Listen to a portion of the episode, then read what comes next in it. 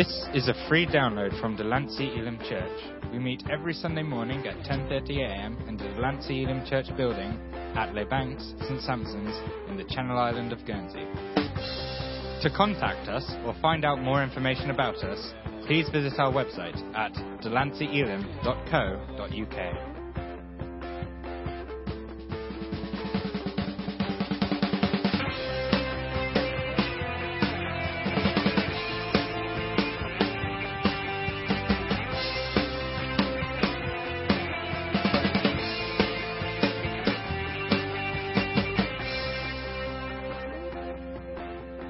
Psalm 27. Big thank you for the worship band. That was great. Stan did a great job this morning.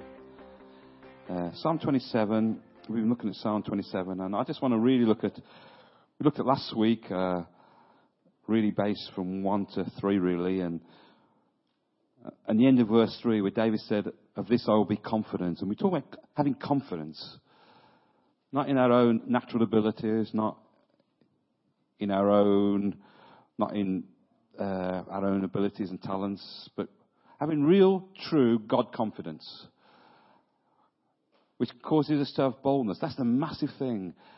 You know, you think of those areas where we struggle and feel overwhelmed. Often it's those areas where we don't really feel confident, confident enough in God to see those challenges overcome. And so we allow fear. Bible says perfect love casts out fear. So we know that we are really loved by God, then that love is just going to cast out. The, the confidence in His love is going to cast out the fear, amen? And so where there is fear, that's obviously evident where we're not confident enough of God in that aspect, that part, dimension of our life, that we've, we don't trust His love enough in that area at the moment. So how many say we need confidence? And we looked at David as such this absolute awesome, outstanding confidence. I think I shared last week, he could face someone over eight and a half feet, you know, sort of, I don't know big he weighed, how much he weighed, but he weighed a lot. Uh, and he kind of, all he had was a little, five little stones. How many think you need confidence in something when that happens?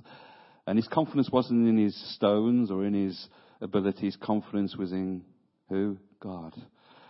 Uh, and so that, that is an incredible, important part of life that we develop confidence. Uh, because I think there's so many things out there that want to shake our confidence. So we lose confidence in God, we lose confidence in His ability and power, and so we need to never lose. Bible says, don't lose your confidence. Amen? I want us this morning to focus on verse 4. And this to me, what, what an awesome challenge this verse is. I want to talk this morning about one thing. Not, one, I want, not just one thing, but about the one thing. I want to talk about the one thing, and it's in verse 4. One thing have I desired of the Lord that I will seek, and this is his one thing, that I may dwell in the house of the Lord all the days of my life, to behold the beauty of the Lord and to inquire in his temple. Isn't that awesome? I shared, I think, last week that verse 4 is very connect, is connected to verse 3 because confidence comes through intimacy with God. That's where your confidence is found. And so, really, verse 4 connects to verse 3. And I just want to talk this morning about becoming a, a person of one thing. Focus on one thing. Someone actually made a list of what they thought was the top 50 influential verses in the Bible. Now, when you think there's 31, over 31,000 verses in the Bible, uh, you can see that he made a list of the 50 most influential verses in the Bible, and this was one of them. He saw this as one of the most influential, top 50 influential verses in the whole Bible out of 31,000. And I think the, the core, really, of the church is to develop an unwavering devotion. To love Him first and foremost is God's purpose and God's desire for us to love the Lord thy God with all thy heart, thy soul, and thy mind. Isn't that the first real, the first core, really?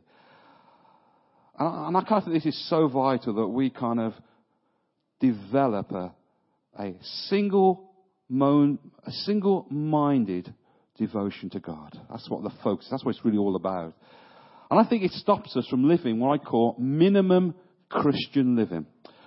Don't know about you, but I remember, I mean, remember you were at school. For some of us, that's a long time to remember, but this is in my mind. This is how I used to operate in the early years anyway. How can I do the minimum most of work and still get the best benefits? You know what I mean?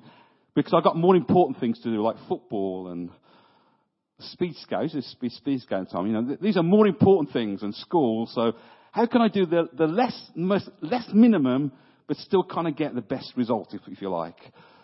And it kind of never really worked very well, but there's the point.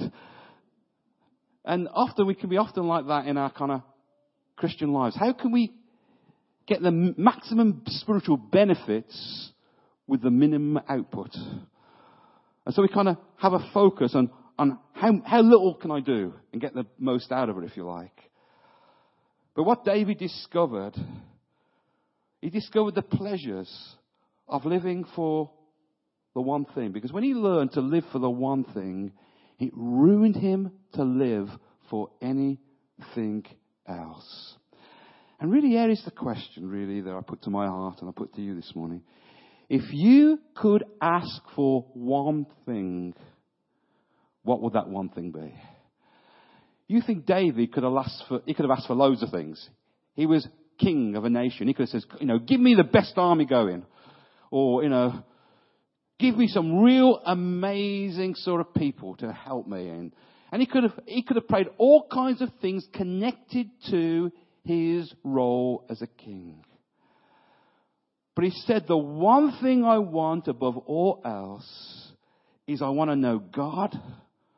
I want to see God as he really is. And I want to be with him. And ultimately, that is the highest calling we can have. Can you say amen?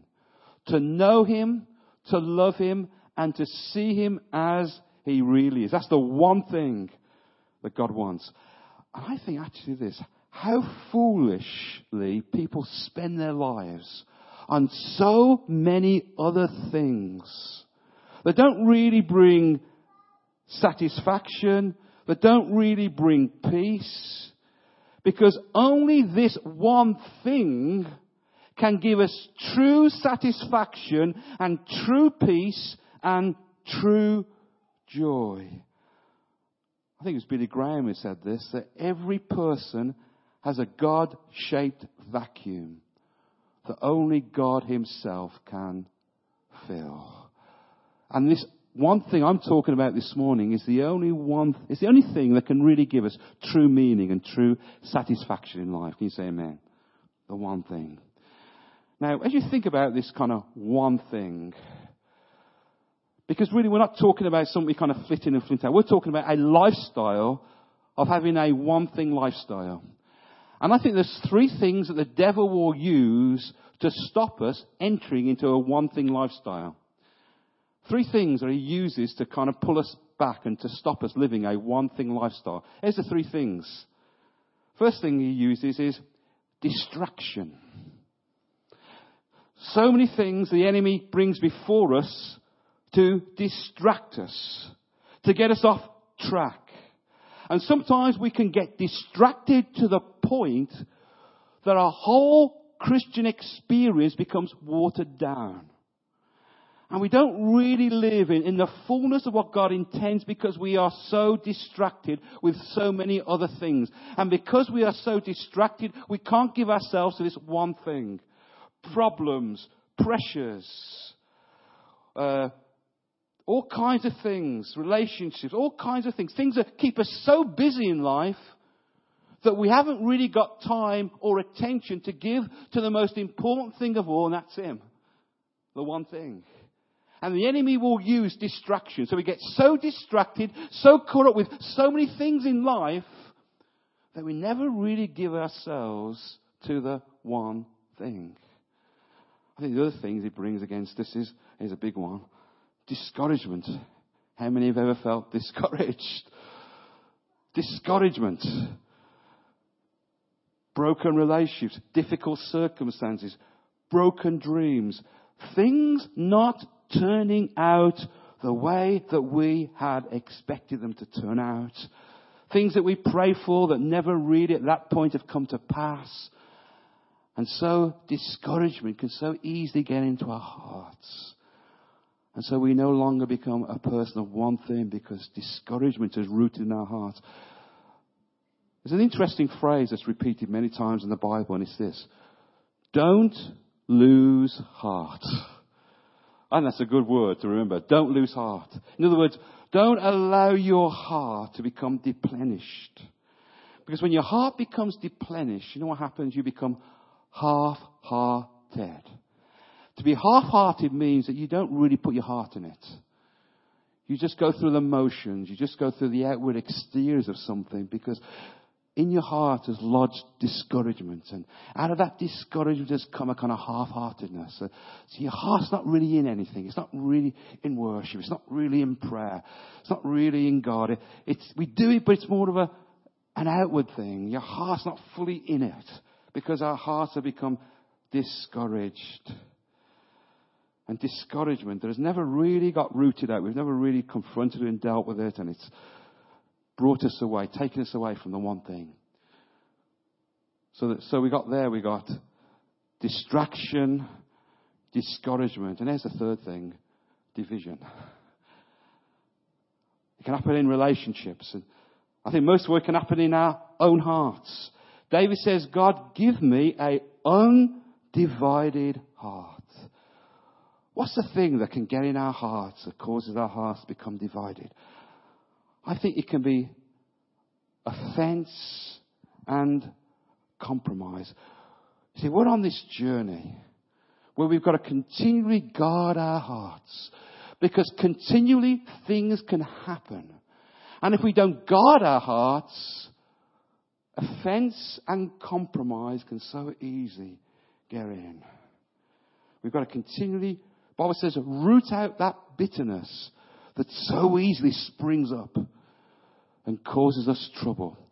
I remember a few years ago now. It shows you how easily it can happen. I had a, I was in a, I was in a, ever found a good, you know, it's a good day, and, ah, and everything's wonderful, and the sun's shining, and everything's a wonderful day, and what can possibly go wrong today? And it's so wonderful.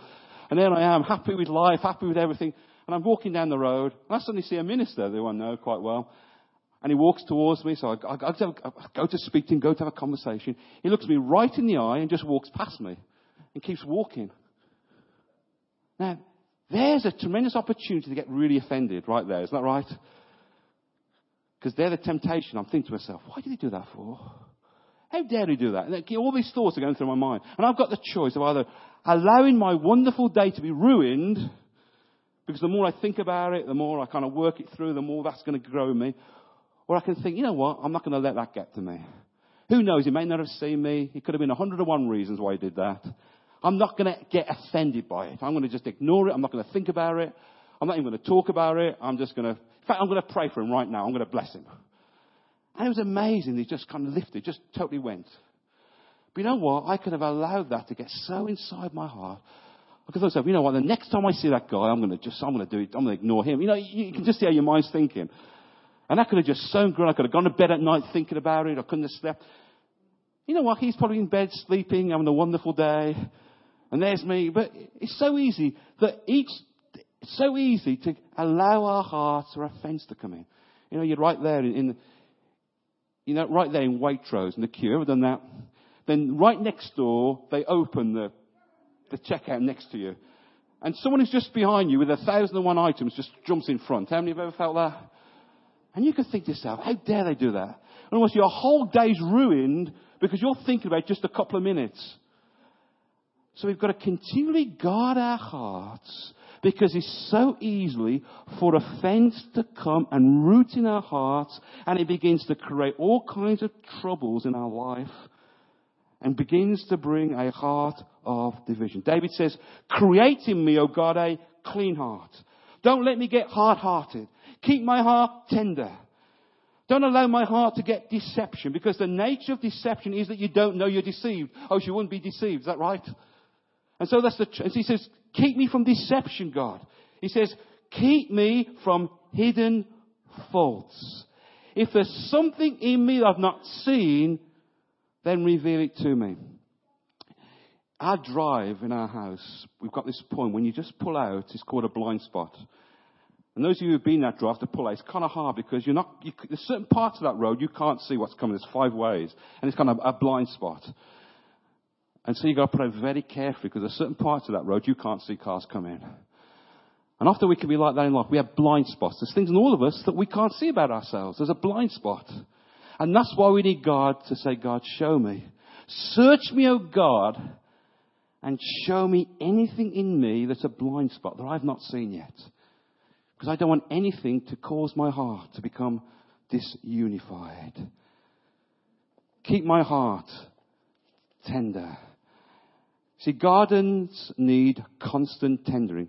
Have you ever found in a garden how easy weeds grow?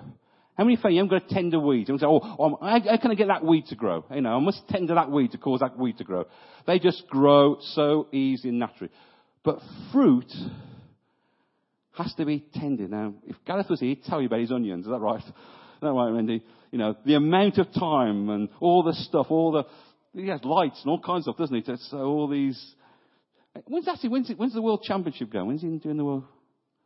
September, so we want him to win that. But, you know, they take a lot of work, believe it or not. It takes a lot of tendering to grow fruit. And, and yet, and that's what we've got to be like with our hearts. We've got to so work at it, so allow our hearts to, to produce good things and work it and tenderize our hearts so God can produce some amazing things. You say amen. Now, these three things, uh, those three things can be overcome by three certain things. Three of attack. Three antidotes to those attacks right there. Three things that, that cause those things that can allow our hearts to be overcome. How do we overcome those things? How do we overcome distraction? We overcome distraction by hope.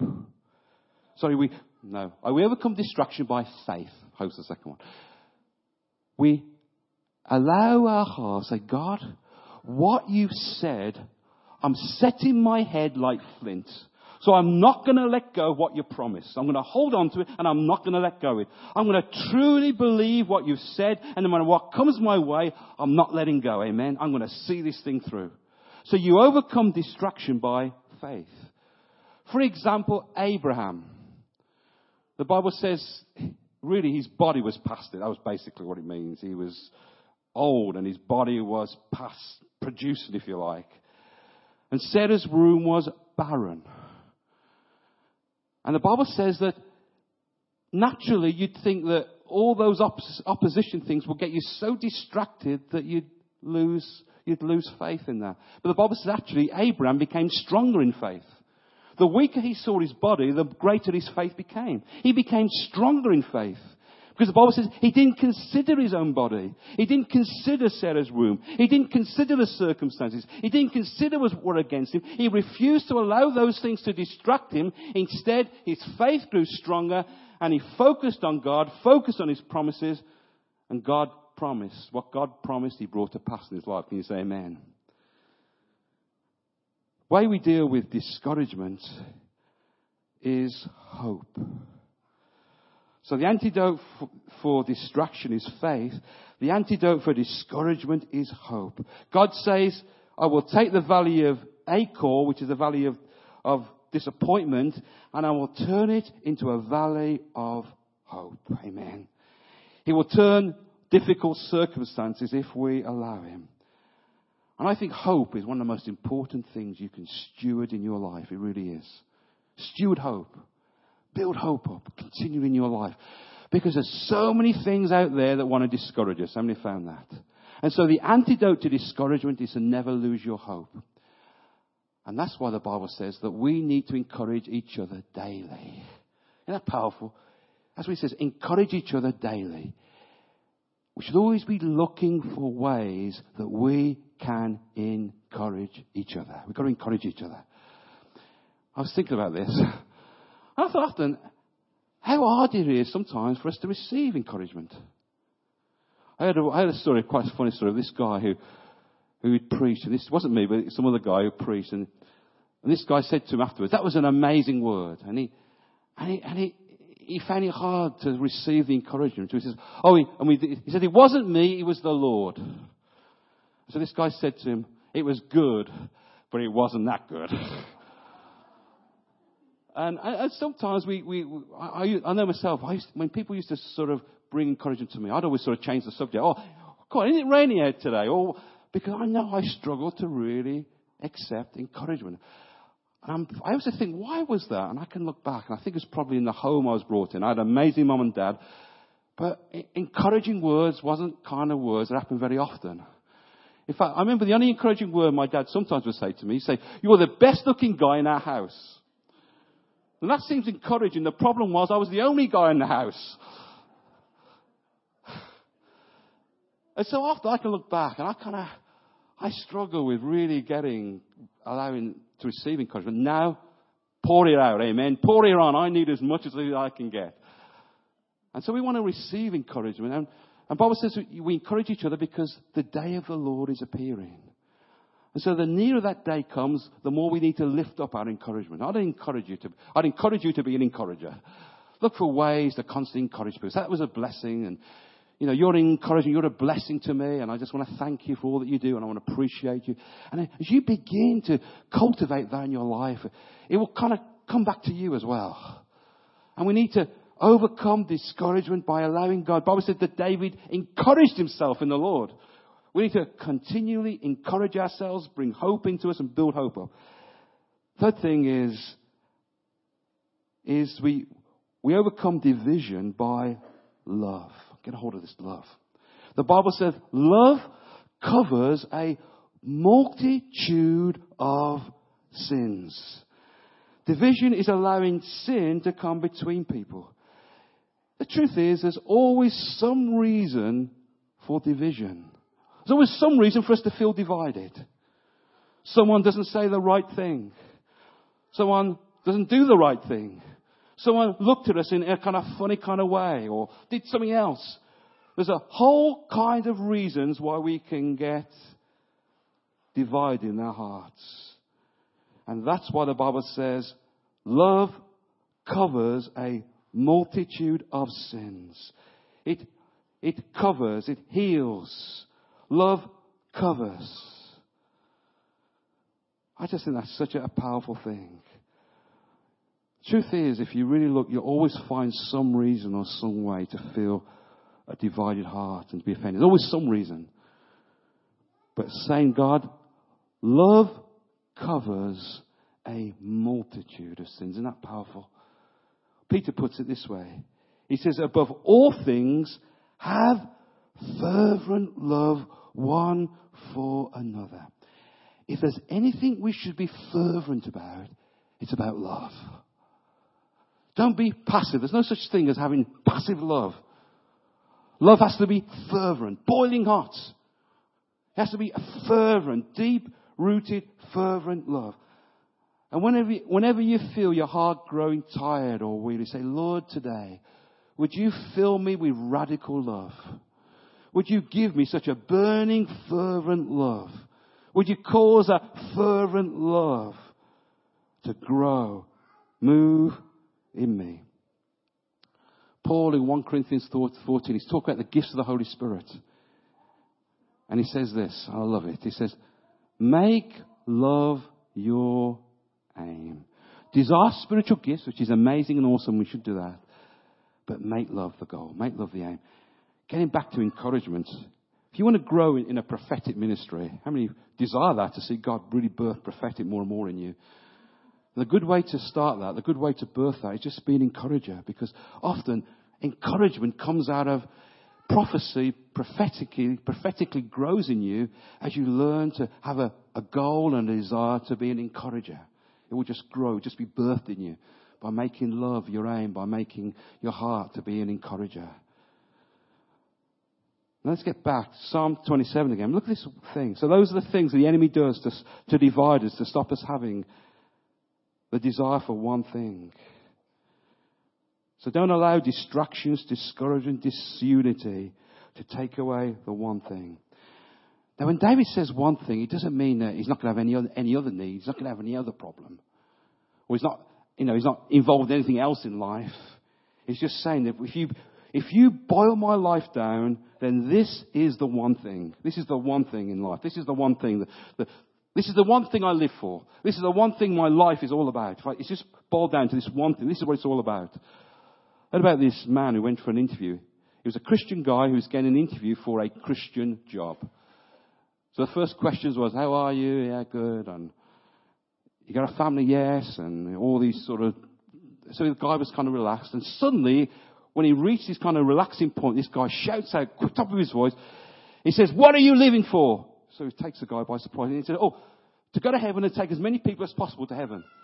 Just came out of him like that. And the guy says, you've got the job. Because he realized that was the one thing. That's the passion. That was the thing of his heart. And so I want to challenge us about living for the one thing. Man called Leonard Ravenhill. How many have heard of Leonard Ravenhill? He wrote many books. He influenced people like David Wilkerson, many people influenced by Leonard Ravenhill. He died many years ago, went to be with the Lord a few years ago. But even when he died, even on his tombstone, he still wanted to, to challenge and speak to people. And on his tombstone are these words. Are the thing you, is, are the things you're living for the things that Jesus died for? That's powerful, isn't it? The, what is, if the thing you're living for is the thing that Jesus died for. And that's the real question this morning. I believe the core of the church, if you like, is to develop a heart of real devotion, to be a people of one thing. I want you turn me to Philippians 3. Paul was a man of one thing. Philippians 3. What a powerful scripture this is. Philippians 3, verse 10. That I might know him and the power of his resurrection, the fellowship of his suffering being conformed to his death, if by any means I may attain to the resurrection of the dead. Not that I've already attained or am already perfected, but I press on, that I may lay hold of that for which Jesus Christ has laid hold of me. Brethren, I do not count myself to have, to have apprehended, but one thing I do. Forgetting those things that are behind, reaching towards those things which are ahead. Verse 8 he says, Yes, indeed, I count all things for the loss, for the excellence of the knowledge of Christ Jesus my Lord, for whom I've suffered the loss of all things, and I count them as rubbish, that I may gain Christ. That I may gain Christ. In other words, says, if anything hinders my ability to experience Jesus in the fullest possible way, I just count it as rubbish. I count it as, I count it as removed. I just think Paul's one goal in life was to have intimacy and power with Jesus. He became a person of one thing. And he says, there's so many other things that could have distracted me. He said, I was shipwrecked. Three times. That's not good. I was stoned. He was actually stoned to death. He's not been put in prison. I've had lots of things that could have actually distracted me. But I still have this idea, this desire for one thing. That I would know him. That I would come to experience him more and more in his fullness. In verse 10 he says, for this reason, he says that this is why God got a hold of me. In a sense, you were handpicked by God. And I think we can often miss our destiny because we lose sight of the prize. We lose sight of the, of the one thing. Because of Levi, I've been looking at some verses under Levi. It's good to look at, when you find your, your children or your grandchildren, look up their verses. I've been looking at verses for Levi. And I love what it says about Levi. I was kind of blessed when I saw this. Is that Levi were a tribe that never had a portion of the land. It says of Levi that God says, you won't get land as your portion, your portion will be me. Isn't that wonderful? Your portion will be my presence. That's your portion. And I just think more and more that's what we've got to be. We've got to be a people that says, God, we don't need anything else but you. We want to be a people of one thing. You're our focus. Our one thing is to know more and more of you, to know your presence, to know you in greater and deeper ways. I found more and more the Lord's been reminding me of that time and time again. It's not really my ministry. It's not preaching as great as those things I love to do. It's not ministering to people as, love, as much as you love those things to do. But really, ultimately, it's all about knowing Him. I can have all those things, but if I don't know Him, it means zilch. Amen? And that's true everything in life. The one thing is to know Him and experience Him in greater and deeper ways. Now go back to Psalm 27. You know, I found that when we focus, when other things become our focus, when other things become our one thing, often all they bring is often anxiety and worry. That's why Jesus says, seek first the kingdom of God, then all these things. The things that you need, God understands that, but when you seek Him first, then anything else is added to you. You can say amen. Seek first the kingdom. Look at this verse here in 20. Look at verse 4. Look at the word there. It says, that I may dwell. The word dwell there in the Hebrew means to be married to. It means to come into a permanent arrangement. I think that's so awesome. In other words, he's saying, God, I want to hang out with you. I want to live where you live. I want to live in your presence. I want to dwell permanently continually, daily, moment by moment. The one thing I want is to dwell and experience your presence. It says that the Queen of Sheba, when she came to Solomon's palace and house, she was utterly amazed, in awe of the way he set his tables. She was, she was, she was amazed at how his servants operated, how his servants worked. She was amazed with the food and all the things that were set out before her. She said her heart was absolutely overwhelmed when she saw the way Solomon controlled his palace. And I think that something happens when we live in God's presence. We're overwhelmed by how he does things. We're captivated by how he operates, how he moves. David said this. He says, the reason why I go to, in, to his house is that I might behold his beauty. I behold his beauty. I think God's beauty is a powerful force that empowers our hearts. The human heart is created to be fascinated. We long to be fascinated. We long to be awestruck with endless wonder. And unless our hearts are full of awe and wonder, in other words, unless our hearts are filled with this wow factor about God, it's so easy for our Christian lives to become boring. Because we lose the sense of wonder and awe of God. And that's why people get bored in their Christian life. Because your heart was created to be fascinated. Your heart was created to be in awe. And if you're not, if your heart isn't fascinated by God and in awe of God, your heart will then begin to be fascinated by something else.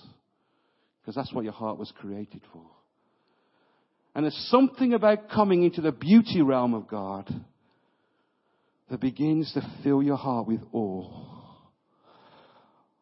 I love to take verses in the Bible and that remind me of the beauty realm of God. For example, Revelation chapter 4, I believe, is the beauty realm of God. Speaks of the throne of God. Ever thought about that? How awesome the throne of God is. All the various lights that emanate from the throne. If you think we have a, a light display here, you wait to see the lights in heaven. Amen. Incredible light displays. There are various smells and, and, and, and, and as, a, as a sea, a crystal sea that's full of fire. The Bible speaks of God's very presence. It's like a burning bright light, as, as well as a red. There's a huge rainbow above it, which speaks of His mercy. And you just spend time thinking and meditating and seeing the awesomeness of the throne room of God. There's something, wow. This is awesome. This is amazing. And we've got to continually allow our hearts to be awed by God. Look at his emotions. Fill your lives with information about God's emotions. I think when we feed our hearts on God's emotions, it causes our hearts to, be, to come alive. Just, you know, for example, just one simple verse. For God so loved the world that he gave his only begotten son. That should, wow. When we get a hold of that verse, we get so familiar with it, we, we lose the awesomeness of it. To see his tenderness, to see his goodness, to see his perfection. God is totally and utterly perfect. There is no imperfection whatsoever. He's totally perfect. His total justice. He's extravagant. He's totally and utterly extravagant in all he does. I remember as a young Christian, I can remember his name now, I'm going back a lot of years. A guy called Gordon Bailey. Well, I can still remember his name. I'm going back 30 or 40 years. I can still remember his name. And he wrote the most amazing poem I ever heard. And it's simply this God, you're so extravagant. I never really thought about that before, but that poem really struck a chord in my heart. Yeah, God, you're extravagant. Everything you do is extravagant. It's not like, you know, what, what's the minimum? It's extravagant. Everything God does is extravagant. His power, His creative ability. We should just walk around and just look at the sea and the oceans and go, wow, this is awesome. You created that, God. That's amazing. There's, so many things in creation that should make us awestruck in wonder that our Father created it.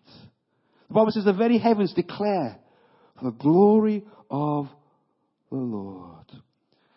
When we look at Jesus, we see the beauty of the Lord. Isaiah 4 2 says, The branch of the Lord shall be beautiful. Jesus is beautiful. You're awestruck in his beauty, the way he does things, his tenderness, his compassion, his love, the way he operates, his sacrifice. It should just so melt our heart to say, Lord Jesus, I just gaze on your beauty. You are so beautiful. So beautiful. Bible says, delight yourself in the Lord. And that word delight means to, to, to, see his delightfulness. How can you delight yourself in someone that you don't see as delightful? And part of delighting in God to see how beautiful He is, to see how delightful He is, to see how kind He is. He's the kindest person that's ever been. And the more those things captivate my heart, I just gaze. I behold, he says, you behold His beauty. The word behold there means to gaze with a revelation, with a prophetic eye. In other words, he's saying, God, I want to see beyond the natural. I don't want to see what everybody else sees. I want to see you. Reveal yourself more and more to me. It means to observe, to focus, to speak back to God. That's a great way to behold God. Say, God, you're just so awesome. Your power is absolutely staggering and amazing. Your love is just so wonderful. And so you begin to speak back to God who He is, and that begins to get a hold of your heart. You begin to, to read His Word. You begin to evaluate it in your heart. You begin to feel the power of it. And I believe that's what leads to heart transformation. What you behold, you become. Beholding in a, just through a mirror slightly, we, what we behold actually transforms us. We become. So if I trans, if I behold the kindness of God, that's where I become. If I behold the goodness of God, that's where I become. If I behold the extravagance, if I think God's kind of tight fisted, then guess what I'm going to become? But when I behold His generosity, when I behold His lavishness, guess where I become? Whatever you behold in God transforms you, and eventually you become what you behold. So think about it. What if I'm beholding the problems and all the negativity things of life? It grips my heart, and I become what I behold. I become what I see, if you like. And so David said, I want to behold the beauty of the Lord. I want to be, behold his, his awesomeness, his greatness. You know what? Why that's important? Because what you see in a beauty in someone is what you love. See, if you see a certain, well, what you see in your spouse, what you see about her, the beauty, if you like, what you see in her is what you love. I can actually say, I can say this now. I might get a good, nice lunch when I get back. But I, I actually think Angie's grown more and more beautiful as the years have gone by. She's more beautiful now than what she was many years ago when I first met her. I can actually say that, and I'm just saying that from my heart. I really mean that. Because I see a beauty that causes love to be aroused in me. See, what you see in someone, when you see a, a beauty thing, what, what, beauty you see in someone, causes love to arouse in your heart. But what happens if all you see is someone ugly? You know, there's no love arises in your heart because it arises through, and I'm not just talking about outward things, okay, not outward, I'm talking about everything that makes up the person. And so what you behold of the beauty causes love to be aroused in you. So when I behold the beauty of God, it arouses love to be aroused in my heart. Can you say amen? Now very quickly, I'll close with this. I like this one. This is a good one. I'll close on this. This is a good one. Look what he says. He says, I want to behold the beauty of the Lord in the house of the Lord. But I inquire, verse, the last part, I inquire in his temple. I love it. In other words, I'm in the house of the Lord. And the word house means the inner place. And so I'm saying in my heart, I behold the beauty, the wonder of the Lord. My heart is awestruck by that. But the temple, which is an interesting word there in the Hebrew, it actually means palace. I inquire in the palace, or I inquire in the place of royalty. I inquire of the Lord in the place of royalty. Now, get a hold of this. The word repent means to readjust the way you think. It means to allow your thinking to gain a high place. The word pent means the highest place, the penthouse, the highest place. And so the word repent means allow your thinking to be brought up to the highest place. And I just love this thing. You see, our thinking can become muddled, becomes small. We lose sight that God is so majestic and so high. And David said, I come into the temple. I come into that place of royalty, of, of your, majestic, your, your majestic glory and power. And then I inquire of you. I seek you. I ask of you things because I see your greatness. I see your power. The Bible says that, that we've been seated. Seek those things which are above where Christ is seated. You know, that changed my whole prayer concept. I used to think when you pray, I thought you kind of pray upwards. But I discovered that true prayer actually means you pray downwards. Because you pray from God's perspective, which means you pray downwards. You're looking down on the situation rather than, in a sense, looking up. You look at things from God's perspective. You look at things from the way God thinks, from the way God sees it. How many would say that changes your whole prayer life? Is that right? And days I come to inquire. I come to that place of royalty. I allow my thinking to be lifted up to your greatness and your power and your awesomeness. Let me close with this.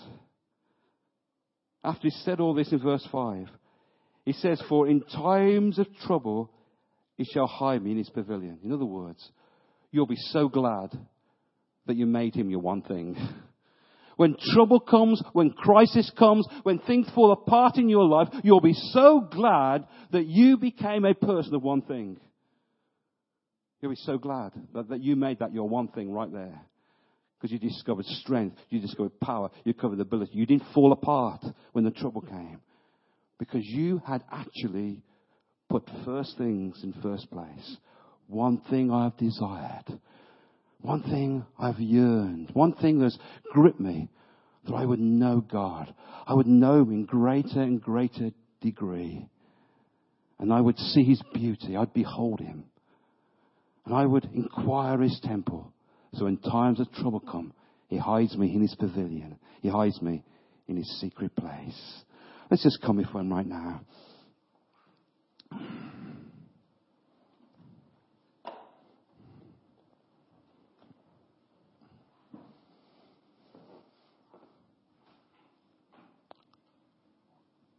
One thing I've desired. Just ask yourself, is that the, is that, what is the one thing, uh, where are my desires this morning?